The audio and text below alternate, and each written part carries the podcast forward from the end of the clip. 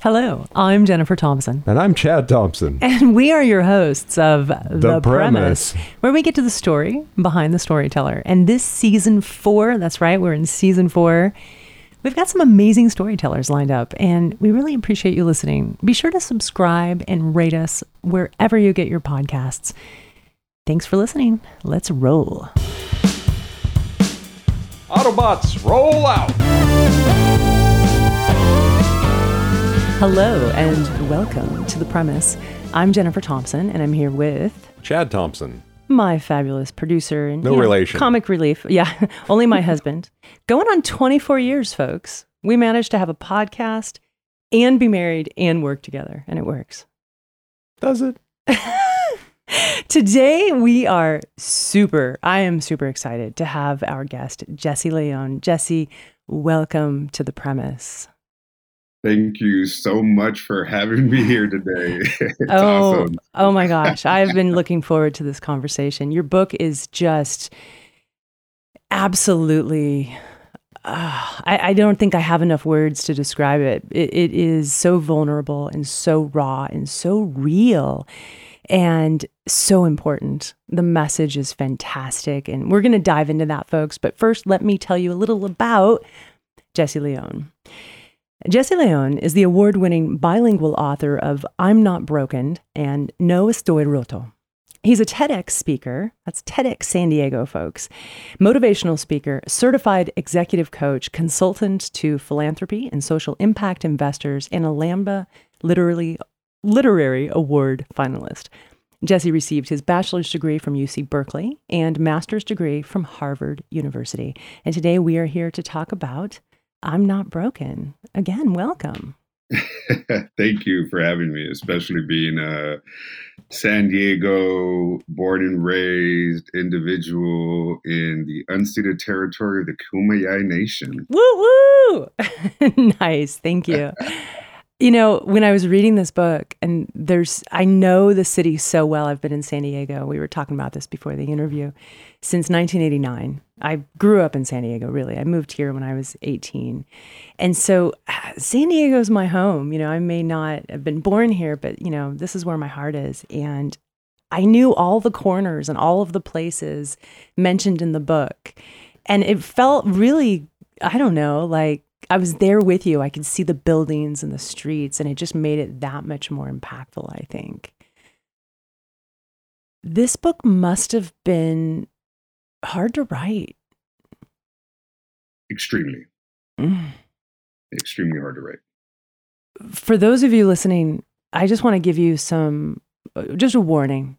There's going to be some triggers. We're going to talk about some things that are difficult. There was abuse, sexual abuse, and things that happened to Jesse when he was a child that it's hard to believe anyone could walk away from and then become, you know, a Harvard graduate and turn your life to helping the planet, you know, for social justice and mental health and you know all the things that you do to give back is just incredible. And you're just an incredible human being jesse. I'm sure you probably hear this a lot but you know for our listeners um, if that's too hard i get it. This book is fantastic. It's amazing. It's important.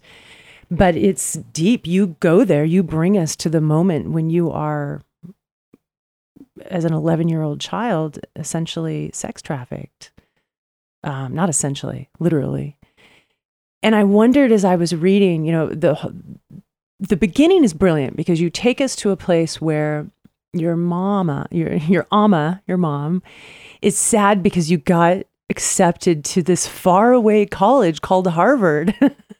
She's so upset, right? That her baby's leaving. And she works in a school, and the teachers are like, wait a minute, where did he get accepted to? And then she realizes, like, this is a big deal. Like, this is important. So we start knowing you're going to be okay. And that's important for the book. It's Yeah. important for the reader. Talk to us about the process of laying the words down on the page and that beginning. Was that always the beginning? Did you edit that in? Like, tell us about your process. Great catch, and and thank you for taking the time to read the book. And I- knew when I started writing my memoir, "I'm Not Broken," that I wanted to start it and end it at Harvard graduation. Mm, smart. Um, yeah. I knew that the journey of taking the taking the reader through my journey was going to be a ride yeah. and a ride that was going to bring up lots of emotions not just in me but in in my readers and i wanted to start off with a very powerful scene which is chicano from the barrio graduating from harvard university and what it took to get there Mhm. and the, the image that it that it brings up right and so um, i knew that that's what i wanted i wanted to start it and end it at harvard graduation sadly was i wasn't able to talk about what came after right so i'm hoping that that would be a book too what happened Mm, yeah. um,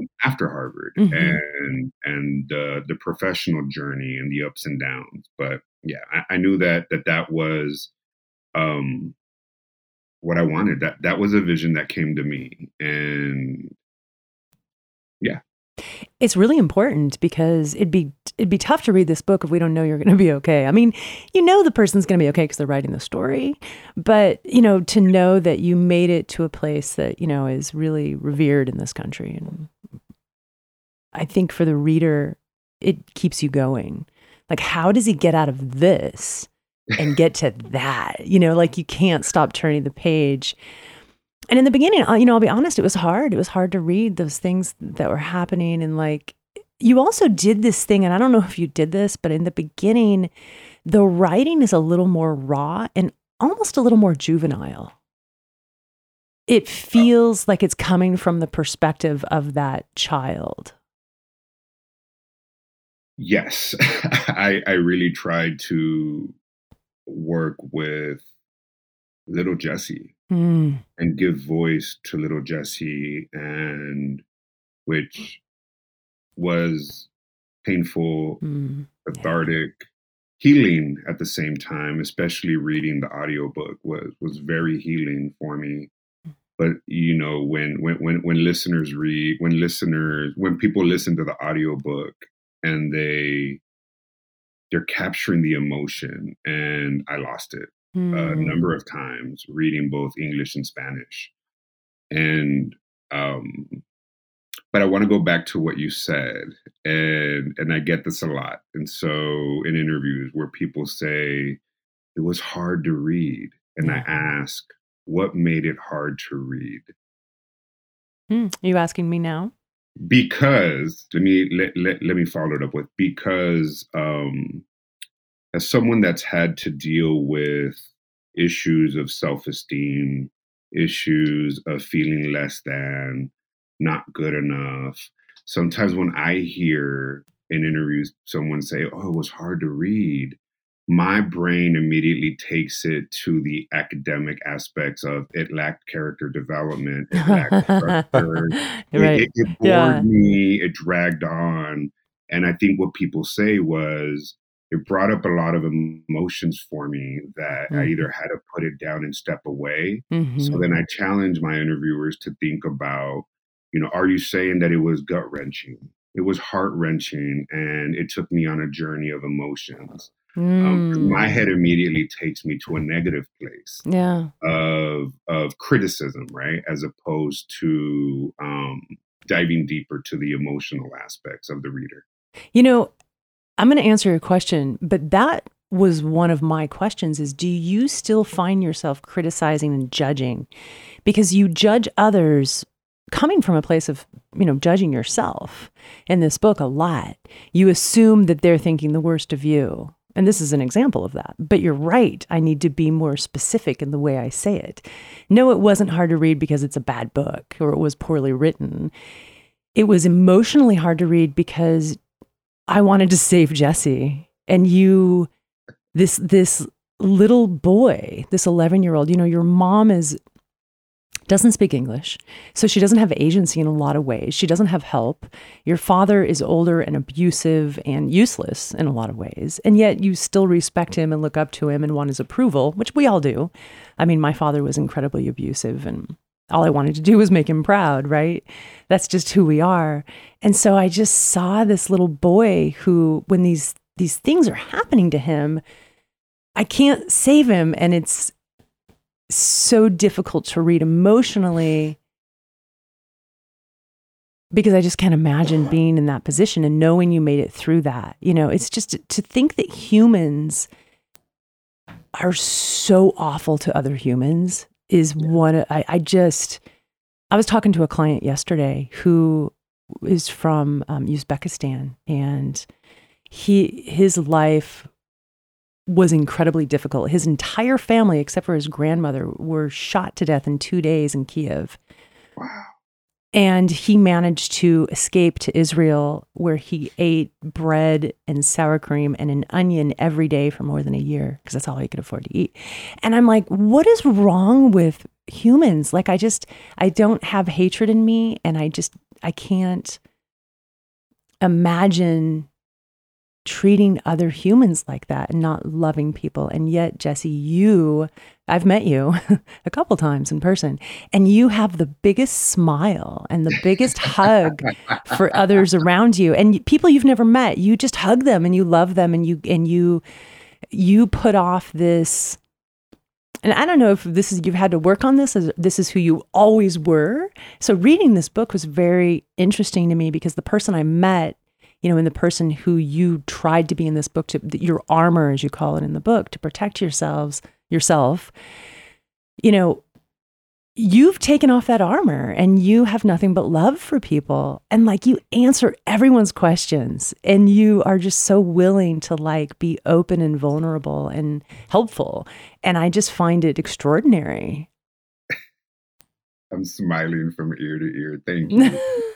And that was that that that was a major part of my journey was to allow others in mm-hmm. allow others mm-hmm. to love me yeah um loving myself was and sometimes is you know part of the journey if if you looked at my bathroom mirror there's post-its all over it of positive affirmations that i tell myself every morning i bought a t-shirt um, I made a T-shirt with the image of ten-year-old nerdy little Jesse with the words "worthy" on top of it, and I try to wear it when I go speak to remind myself that I am worthy. I do belong here, and allow others not just to love me, but you know to be open to others' journeys as well. Um, you know, I wrote my book to inspire others that are struggling with identity, addiction, suicidal thoughts, mm. that we're not alone. And that in spite of our painful realities that we can accomplish anything and thrive. That so that our youth don't kill themselves. Yeah. And our families see that in spite of the horrors of addiction and the painful circumstances we experience that that we too can accomplish anything. You mentioned in the book something that really resonates with me this idea of pulling yourself up by your bootstraps. I mean, that's what America is built on, which is a bunch of bullshit. You can't pull yourself up by bootstraps. That's ridiculous. you know, like gravity isn't going to allow that to begin with. But you mentioned, like, you know, people say that to you often, like, oh, you pulled yourself up by your bootstraps. And you're like, no, I didn't. I had a network, I had people who love me and help me. Talk to us more about this like, this construct of bootstraps and like what you think of that. It was an entire community of people and sometimes individuals at times that I couldn't even see it that were rallying behind me trying to point me in the right direction. It's what I call these moments of magic where, you know, my mom's, um, my moments of magic where looking back, mm. I can see that the love and support of people that just wanted to help me, but didn't know how. And I didn't make it to Harvard or UC Berkeley or community college or you know getting clean and sober on my own it was community, and to the, to this day, it's still community. It's it's those around me that I call when I'm not when I'm feeling down, um, that pull me out of it sometimes.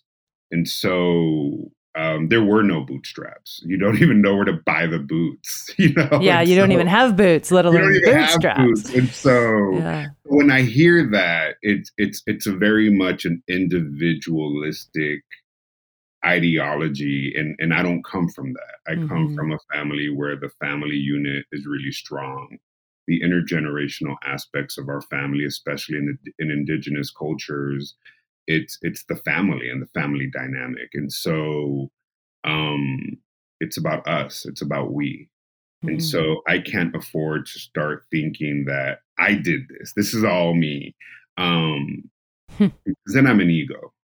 And as soon as I think I start thinking that it's all me, I did it, I got this, I run the risk of even relapsing and thinking that, well, maybe I can go have another drink. I'm doing this. I don't need anybody else. I can go do another line of coke. And and that's that's not my reality. Yeah. And there's so many people out there who have that same reality. and the there's this fine there's this line in the book where in the beginning I felt like every adult and every person of power in a, in a position of power let you down 100% from the from the school counselors to the paid the person who was paid to be your therapist did not do anything to actually help you. It was it- was absolutely appalling to me to see the system be so broken and whether that was a result of racism um, they didn't feel like you were good enough because you were brown? I don't know because your mom didn't speak english? Like i the teachers no one the cops like everyone you dealt with although i guess there were two cops who did seem to have some softness toward you. But then you crossed this line and you entered you know recovery and all of a sudden there were all these people who like wanted to hug you and saw you who you who you were and like this like what was it you who changed and allowed them to help you or was it truly the decar- demarcation of that moment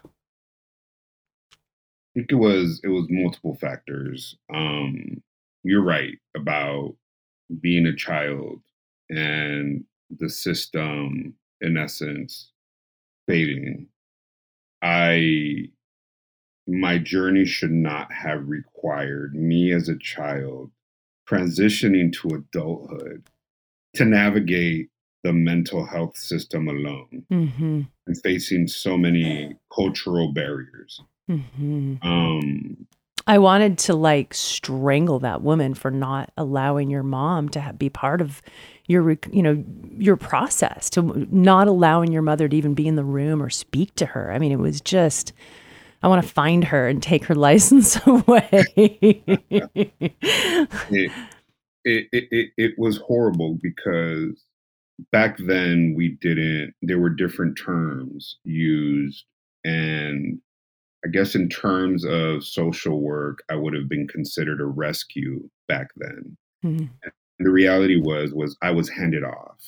There was no follow through. There was no no one from the state called to check up on me or my family to say are you getting the adequate treatment? Hey, how's it going with your therapist? Did you know you can change therapists if the one that's been Mm. assigned to you isn't meeting your needs? Yeah. um, there should be a mechanism in place to follow up with clients, with individuals, with survivors to they, to ensure that they're receiving quality access to mental health. And if not, redirect those individuals to the appropriate gender affirming, multilingual, culturally Mhm. competent hmm care. Right. Um, and so there was no follow up, there was no oversight, there was no accountability. And and I think that is what's needed, especially for survivors and our families, where when our families are a part of that process of healing. And so it when I look back, how is it that as a 14 year old kid, once my perpetrator disappeared and I turn, I'm, I'm, I, I, I'm assigned this therapist by the state. And how do you go from being a 14 year old kid, 18 year to 18 years old? Um, she knew about the drug use. I turned to street prostitution. She knew about that. That's even a bad choice of words. I was a sexually exploited child in the commercial sex industry of the streets of San Diego yeah. from 14 to 18. Yeah. And what they call survival sex to support my drug habit, Mhm. all the while going to therapy.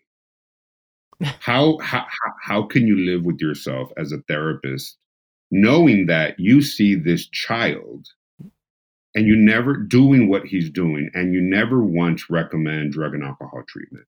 Yeah. You know, I didn't know about the McAlister Institute until I got clean. I didn't know about Phoenix House until I got clean. I didn't know that I could even change therapists until I got clean. And other people in recovery told me.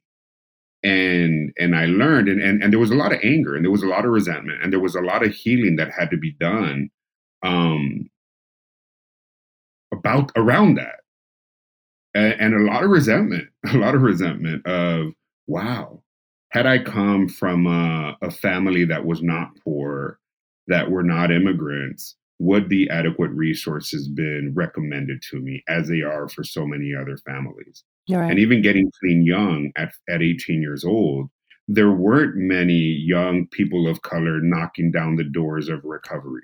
yeah. You didn't see that like we do today. Well, and culturally too. I mean, uh, Mexican culture is like, you know, you don't talk about those things, right? Like you handle it in the family. So, am I am I right about that? to some extent um, part of the reason in writing my book and part of the reason i'm telling my story is to destigmatize um, reaching out uh, to mental health providers Yeah. um, to to destigmatize um, addicts yeah. that that that hope is possible that change is possible Yeah. um, and so, in a lot of ways, yes, I have to agree with you that a lot of these topics are just not discussed in our communities. you do a really good job of not showing your resentment. Like I'm I'm resentful for you, but you you never blamed others really. I mean, you show us what happened, so we know what happened. We know that they failed you. But you never tell the story in such a way that it feels like you're like, well, if you know, it's because of this and these people. Like you take ownership of the choices you made regardless of the fact that you had no choice when you were 11 and these things happen to you. I wanted to ask how the editing was the editing process part of that. Were you cognizant of the fact that you know when you finally got down to be like, this is going to be a book? Because my assumption, and correct me if I'm wrong, is that you you journaled first, then decided to write a book. Okay, I have so many questions. Let's start over. when did you decide this was going to be a book? Like really decided, you know what, I'm going to tell my story. So, I wrote the book not thinking I would ever publish it. I um I had a family member that was struggling. I saw the signs of anorexia and I wanted to have a conversation with this family member and share my story because for a long time I suffered with bulimia. It was edited out of the book. I was bulimic for a long time because being a survivor of sex trafficking and childhood sexual abuse, my validation came from my body and what you thought of me. And if anything, that that was the only thing I was good for Hmm. was sex and um, and the use of my body. And so it was how I maintained going to the gym and and and and binging and purging and and that was never talked about from a male perspective. Sure. Um, and so I wanted to share my story with this family member, and I was told that I couldn't. That um, that I couldn't. I, I wasn't allowed to disclose my story um, to this to this person in the family and and and I said, okay, well, I'm to write a book. I'm going to put it on paper. And as a matter of fact, I'm not only going to put my story on paper, but I'm going to go back three generations on both sides of the family, and I'm going to lift up the stories of the women in the family Mm. to demonstrate the resilience and the power of women Wow. um, keeping their families together and their journeys into this country so that should anyone of a future generation in my family go through challenges where they want to give up, where they feel less than, where they feel that they just can't make it one more day, that they have a documented story of family, of resilience, um, to show that we can go from surviving to thriving. Holy shit. And so That's amazing. and so 700 pages into it, single spaced, I then thought, oh wow, I have this, this, this, this, this, I have 700 pages of blah, of emotions on paper. And so then I started editing. And and you know, I've been I'm in recovery. I just celebrated 30 years and I, I'm a public speaker. I speak at, you know, conventions and um all over the world. And so I would have people come up to me crying after I'd speak. They'd hug me and they'd say, You should write a book. And I think, well, I already have these 700 pages. so I said, well, maybe I should start looking for an agent. Uh, maybe I should find out how how to go from you know what I what I've written to publishing it. Um, and that was an entire journey in and of itself. Um, the book publishing process, which we could talk about later if you want. Definitely. Yeah. I mean, a lot of our listeners are, are writers. And so that's going to be an interesting piece. And that was totally one of my questions as we hear about your father's family and your mother's family, and they're so tragic. And the women, you know, there's definitely this like, this power, this resilience. And there's something you say that at the end of your book that, you know, the grass seems greener elsewhere on the other side of the fence as I grew up hearing it. And Mhm. you're like, no, the grass is greener where you tend it. And I just stopped for a moment and I was like, yeah, that is so good. Thank you, thank you. So, um, yeah, that, that was that's how the stories come to be about you ancestors and you know where you come from and you know, very cool. Thank you. Yeah, and I love how it. At first, I was like, "Oh, interesting. Here's an interesting tidbit." You know, part one, we hear about your father. Part two, we hear more about your father, and then part three, I believe we hear we start hearing about your mother and your grandmother in particular. So those moments with you know hearing the the family stories. uh, You you mentioned like your your father talked about these stories, but sort of in loose terms. Like, tell us more about, you know, learning about the family history as a child and how that impacted you. Storytelling is just so important in communities of color and in particular indigenous communities. For a long time you know my grandma did not write. My grandma didn't read. She was illiterate uh, my mom's mom. And so and she was full-blooded uh huichol or half huichol half cora so full-blooded indigenous. And so a lot of my journey a, a lot of growing up is you hear these family stories and it's just part of growing up and and you would hear stories when i'm helping my mom in the kitchen and and the Mm. cousins are, are over it and and the storytelling that happens so there's an author that says it's all in the beans and so when you're sitting when you're sitting at the table separating the good beans from the bad beans los frijoles and and and taking out rocks and and from the for, from the bags of beans that you buy at the store and you got to make sure they're clean.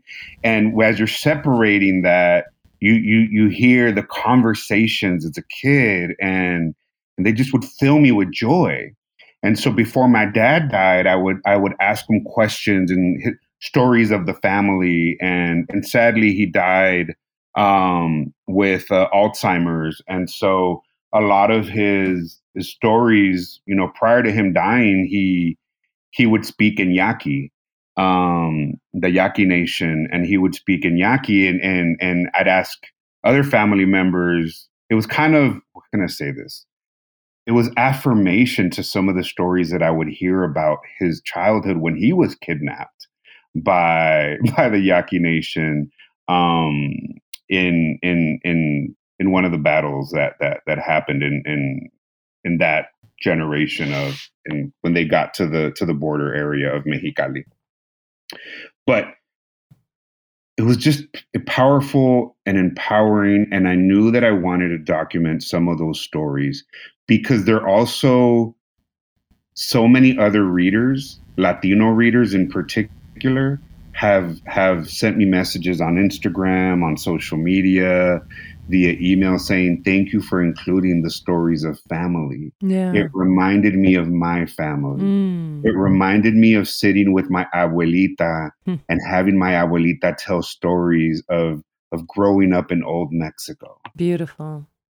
Beautiful. Yeah, storytelling is so important. It gives us place too. And these stories, well, I'm curious. I wanted to ask you, did you record your father? Did you get his voice on tape?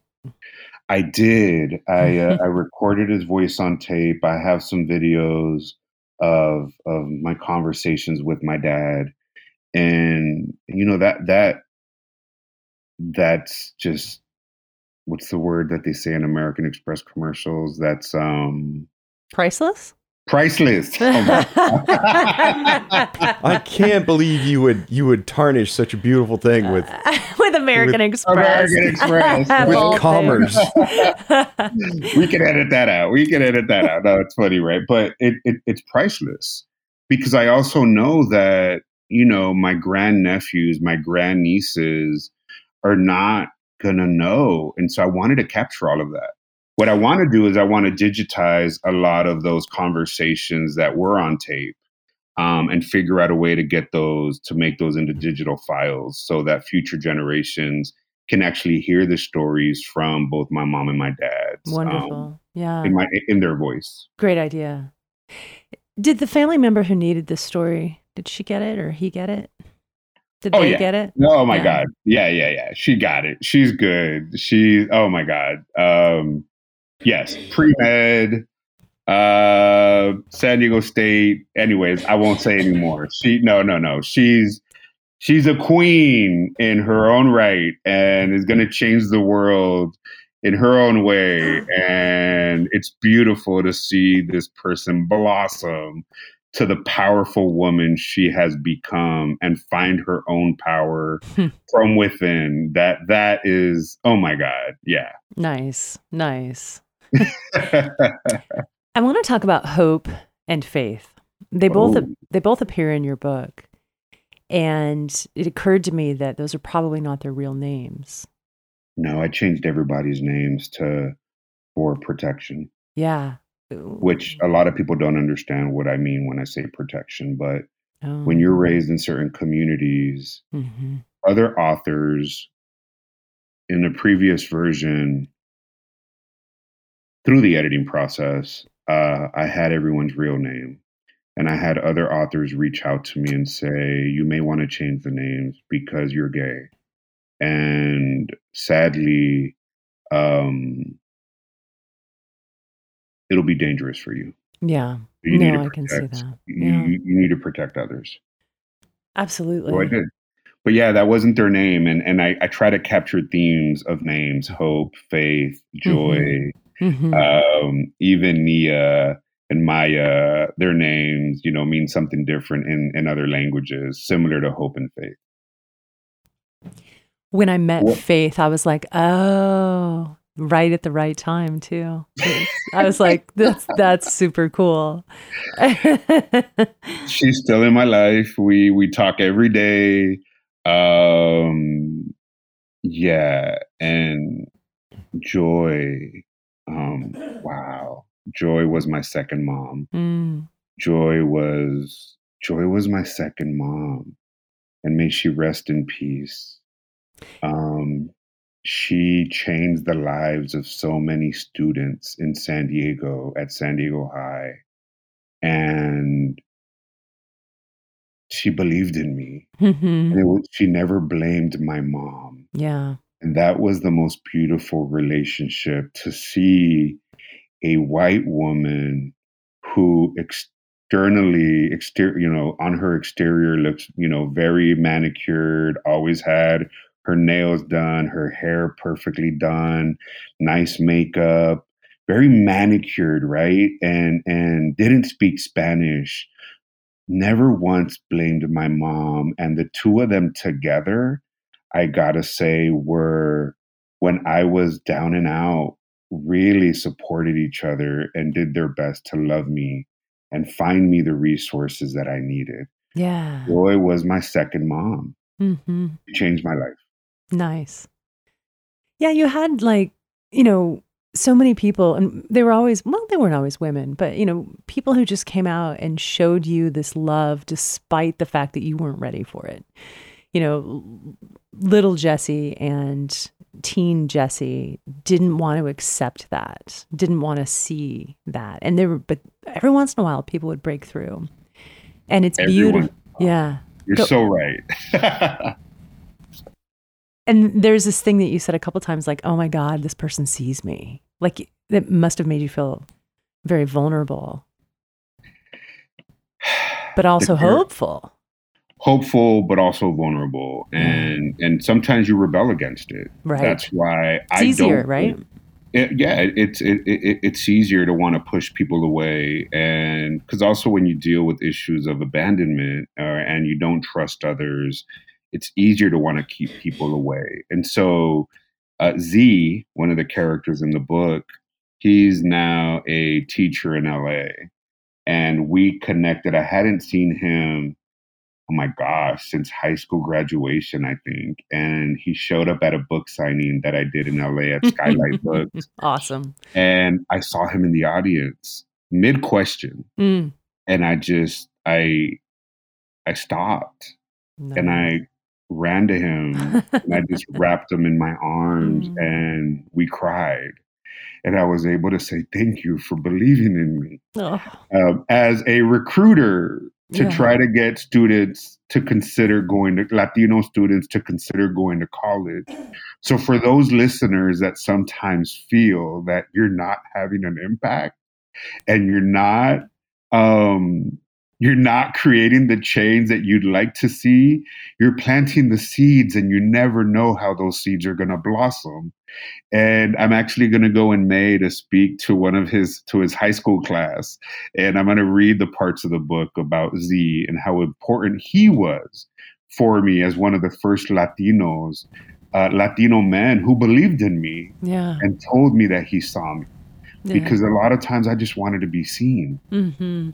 For me, without any type of transactional relationship, that you genuinely care and don't want anything from me. Yeah.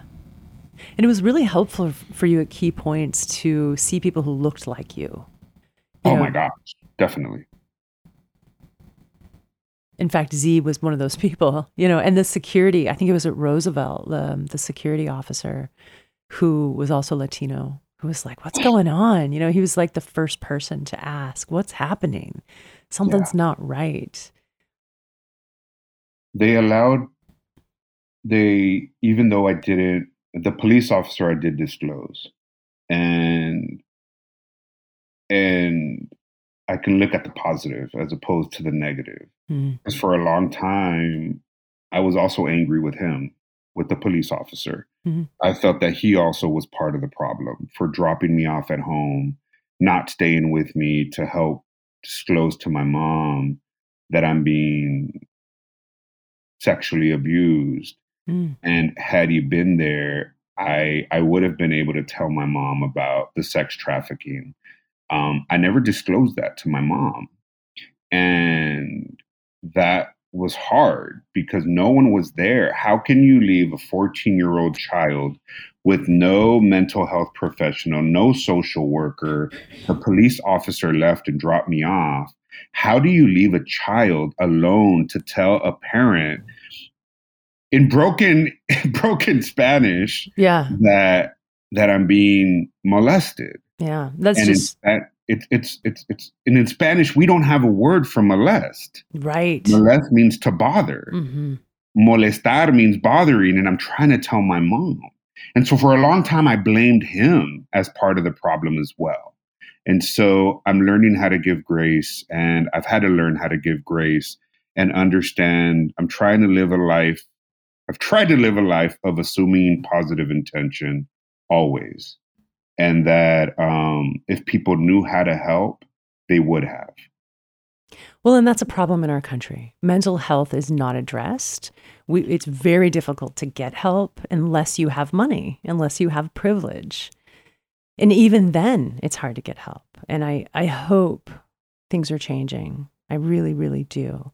But I don't feel very positive about it. I feel more resentment too toward our system, you know, toward, you know, whether it's religious or political or whatever it is.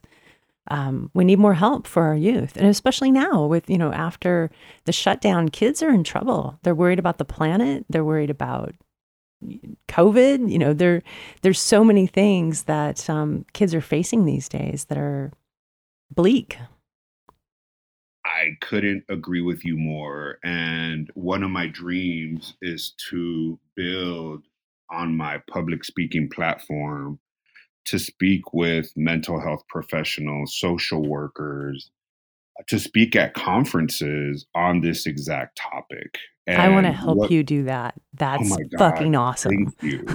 I'm so needed one of the first times I spoke to, so I spoke at USC um, to the master's program students in social work. And USC has one of the first bilingual programs um, in social work. And I had some students, they were crying in the audience, and then they would come up to me afterward. No, actually, somebody asked a question about just how hard it was to hear my story once again right that being hard to listen or Mm. what made it hard. And one of the things i threw back at the at the at the group was you're going into this field. You're going to come across these issues not from a perspective of someone that lived through it but someone that's going through it. And you need there's there, there's a there, there's a strong need a gap that needs to be filled on how do you approach a situation from a culturally humble lens uh gender affirming lens and honoring the multilingual aspects that a lot of people in our community need from a therapist yeah. from someone in the mental health field because it's expensive. I had someone text me this morning and said, "Oh my God, I I, I- love your audiobook. It's so different than reading it." And and I um I've done internal family systems, IFS. I've done EMDR. Um, and my response was, "Yeah, that's amazing. EMDR, brain spotting, parts work, IFS." talk therapy, they've all helped me in my journey, but it's expensive. yeah Kaiser is horrible when it comes to access to mental health. It takes a month to find an appointment. yeah It takes another month, month and a half to be able to to reschedule a follow-up appointment. If you need CBT or you know cognitive behavioral therapy or DBT or any type of modality that you're seeking, they oftentimes don't have individuals in house with those types of training and those modalities. So you have to seek it elsewhere. And now you're talking 300 an hour. right right So for those of us that are experiencing trauma, not even at the levels that I've gone through, but say someone that just wants to explore a different type of modality to address, to have a trauma informed modality available to them, it's it's expensive. yeah And we need to work on that as a society. Absolutely. Yeah. Healthcare, mental health care, I mean, it's lacking. it's it's definitely a- an issue. Um I want to take us to a moment when you first start going to city and all of a sudden you're learning things and it's really exciting. But you're also learning about sys- systemic racism and things that are put into place to hold people down. It, specifically, you talk about certain bills that are passed. We talk about the suburbs. Um, and there's one thing, I speak a little Spanish. I'm just going to say not well. I'm not even going to embarrass anyone. But one thing I've always said is Mande, right? Because that's what I learned, because I learned how to speak Spanish with people from Tijuana. And when you said that Mandame usted means order me. I was blown away. I was like, oh my God. Wow. And I just, just that one moment that I got to experience you learning about the world and, and how it works was pretty awesome. And I appreciate you bringing us there. And I just want you to talk a little bit about how your brain was changing at that time when you started seeing the world around you.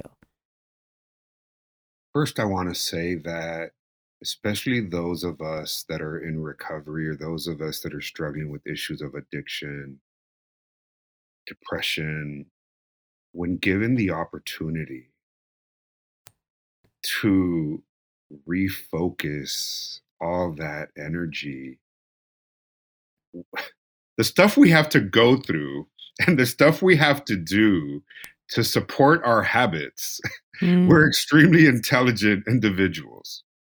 And for me, that's why I love public speaking and motivating others to to uh to move from, you know, surviving to thriving, right? That right. right. um and I inspire others to stay in school. It took me 4 years to get my associate's degree.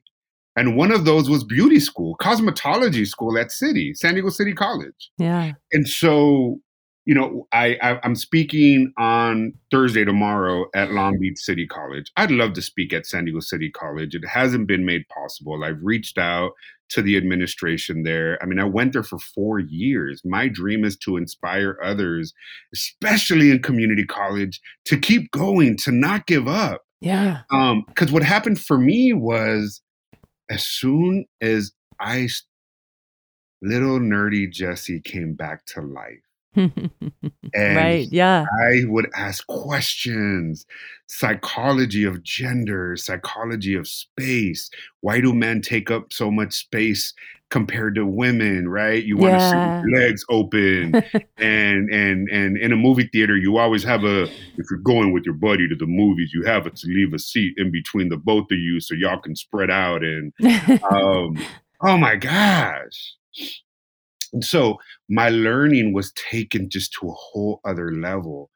But because I had instructors, I had professors that knew how to engage the students in community college that sadly I didn't get in high school. Yeah. Yeah. That took the time to engage us. Jesse, what do you think about this? And it, it, it changed my life forever. Yeah, indeed it did. Curious inquiry and and learning how to ask questions, research papers, going to the library and finding books and writing papers on various topics like the pathologization of homosexuality and hit throughout history. Yeah. And and yeah, I, I went there. Um it, it, it just it was amazing. Reading books like James Baldwin, Maya Angelou, um, Victor Villaseñor, um, The House on Mango Street, just reading all these different books that just inspired me to believe that maybe one day I could do it too. Oh my God, I'm going to cry. Stories because matter, right? They matter. matter because had you told me back then, when I'm 18 years old, 135 pounds, kicking crystal meth and heroin, having lived the life of the childhood that I did, that I would one day graduate from San Diego City College. Right. That seems so far fetched. Yeah. I um I went to beauty school to cosmetology school because I was afraid I'd have to drop out. Mm-hmm. That maybe I couldn't make it that maybe I couldn't graduate. So I had to learn a skill to hold me through. Right. And so, which was a blessing in and of itself that San Diego City College even offered that. But my community college counselors the EOPS office motivated me to stay in school. And then I, you know, full ride to Berkeley, Right. living in Spain, living in Cuba, and then graduating and then getting a pretty much a full ride to Harvard. Yeah. Had, you know, the world opened up Mm. and it can open up for others too. I'm not unique. I'm not different. I just did the next indicated thing and followed direction. And I always shoot for the moon. You know, you shoot for the moon, and you know, what's the worst thing that can happen? I'll land on a star. Right. Yeah. it's a lot yeah. better than what I've had in the past. So just living my best, trying to live my best life. Tend your grass and shoot for the stars. Yes, yes, queen, yes. You know that stars are balls Okay, of fire, right? Chad. You're hilarious. You're hilarious, Chad. Love it. But Millions can of degrees, man. That's what we need. We need to be on fire for life, right? And and this book does that. Jesse, you you've lit a fire, and I just thank you so much for writing this book, for having the I don't, I don't know maybe people get it don't like to hear this, but having the courage to write it, like to me, telling your story so openly and so honestly, like it must have taken some courage. It did. And thank you for saying that. It does not bother me when people say that at all because it does take courage. And that courage, other people help me find. Yes, it, mm. courage comes from within. Other people just being alongside me on my journey. Yeah. And when they listen to this, they know who they are. Yep. I couldn't have done it without them Yeah. and and I do it to inspire others. We all have a story within. Right. Tell Yeah. your story. You never know how it's going to impact someone else. Just start writing. Just start writing. Some of the wisest words I heard by an author named Malin Alegria. Hmm. And I was struggling with how do I get started. I tried post-its. I tried outlines. I try I would reach out to other authors and I'd get angry that very few reached back out to give me guidance on how to start writing.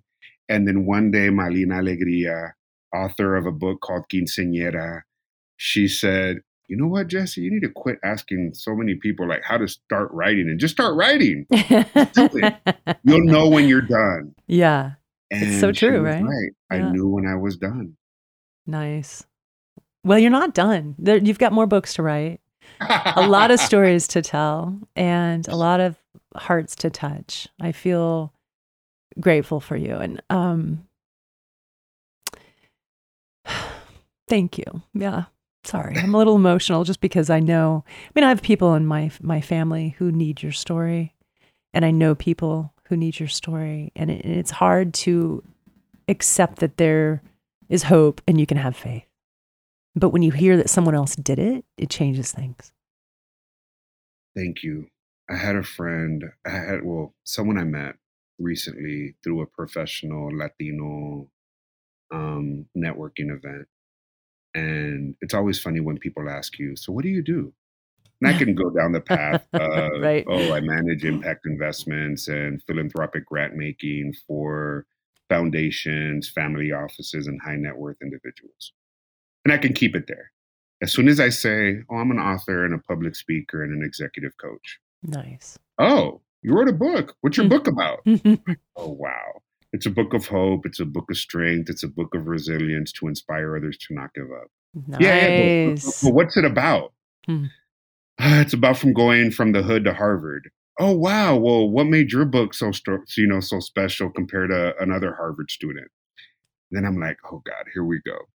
And you don't want to be the buzzkill at at a at a social gathering, right? A networking event.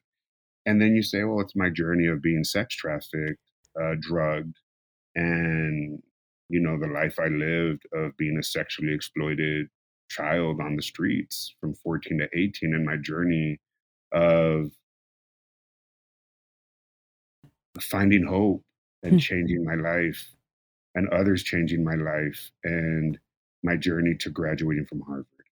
And then it changes. Yeah. So I had this one person call me. Actually, he wrote me a long email to say, We come from very different backgrounds, but I'm also Latino. I love the, the stories of family and how you brought that into your book.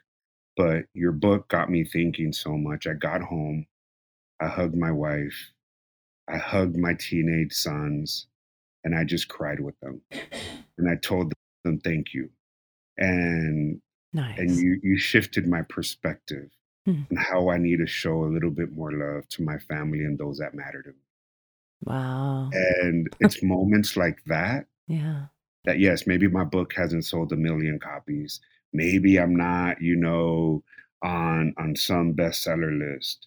It's it's the impact that I'm having, and that's the not that I'm having, that my words are having. Yeah. That is um that's beautiful. It is beautiful. Absolutely. I, I want to tell our listeners that they have an opportunity to see you speak at TEDx San Diego on June 11th at the Conrad Prebys in La Jolla. Tickets are sold out, but they can still get tickets to see the virtual. And I think everyone listening should.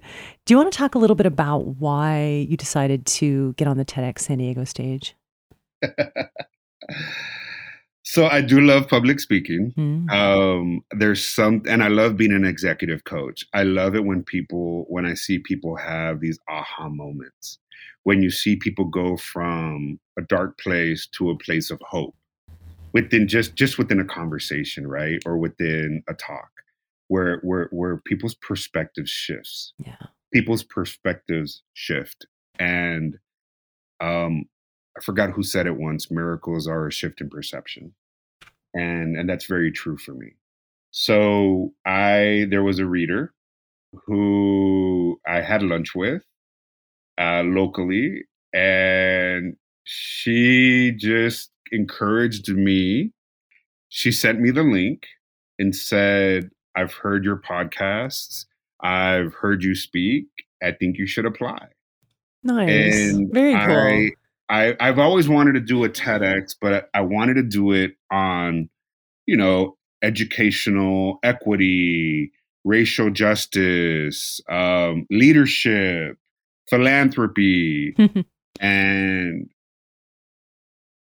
and I wanted to utilize this platform to be able to destigmatize talking about sex abuse and sex trafficking, at least from a male perspective. We don't talk about it, and we definitely don't talk about it in communities of color.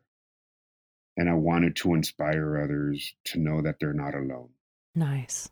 and that we do go from for all the other survivor, survivor leaders out there people that have experienced addiction sex trafficking sex abuse that we do become we are amazing human beings. We the world can open up. We do go from living in trauma to being triumphant Amen. and and I wanted to tell that story to break taboos yeah. and destigmatize something that gets rarely talked about. Well, I look forward to it. I will be in the audience. Um, there might be some tickets. I I could be wrong. Maybe there's a couple tickets left. So if you're hearing this, definitely get yourself to TEDx San Diego on June 11th. I'm sure someone's trying to double their price on StubHub. You think there's scalpers for Yeah, for I'm TEDx sure. San Diego? Yeah, there were actually there was there, there were a few of them that had to get shut down. There were there were some scalpers out there. Really? Yeah, yeah, I heard about it, but uh, Good grief. This is why we can't have anything nice. That's right. We actually went to a concert. Chad got to go see They Might Be Giants for nine dollars. oh wow, Yeah. Yeah. My ticket was fifty five. Chad's was eleven with fees. Yeah. Four dollars for the ticket, but the rest was all fees for Ticketmaster. Apparently, The resell. scalpers, yeah, bought so many that they just had to blow them out the day before. Anyway, oh wow. that's not going to happen for TEDx. It's not going to be nine dollars. The day before, um, I think they're they're they're working on a community um, community viewing for the uh, the run through. Um, I'm not sure, but maybe some more information on that will be made available soon. Yeah, yeah, nice. Well, at the very least, uh, the streaming is going to be powerful. It's going to be an awesome day. They've got wonderful speakers, many of which we're having here on the premise, which I'm excited to continue interviewing. And Jesse, you've just been so wonderful. Thank you so much for being here and for telling your story. Jennifer, thank you. And and Chad, thank you also um, for having me, for hosting me today. It's it's beautiful when I have people in my hometown uh, believing in me Mm, and and wrapping their arms around me as you did, Jennifer. Thank you. absolutely. It's my pleasure. You can learn more about Jesse Leon on his website, jesseleonauthor.com. You can also follow Jesse on Instagram, LinkedIn, and Twitter at Jesse Leon Author. This has been another episode of The Premise. Please follow The Premise on Twitter at Pod Premise. Actually, you know what? Forget Twitter. Don't follow us on Twitter. I think You- You're done with that crap? I, we're done with Twitter. I'm, I'm very mad at Twitter. Um, but do subscribe and rate us everywhere you get podcasts. We're there. It helps spread the word. Tell people about this interview with Jesse Leon. People, we really appreciate you and you listening. And you can visit us online at thepremisepod.com. Again, rate us and subscribe wherever you get your podcasts. Until next time, thank you for listening. Goodbye. Goodbye. Goodbye.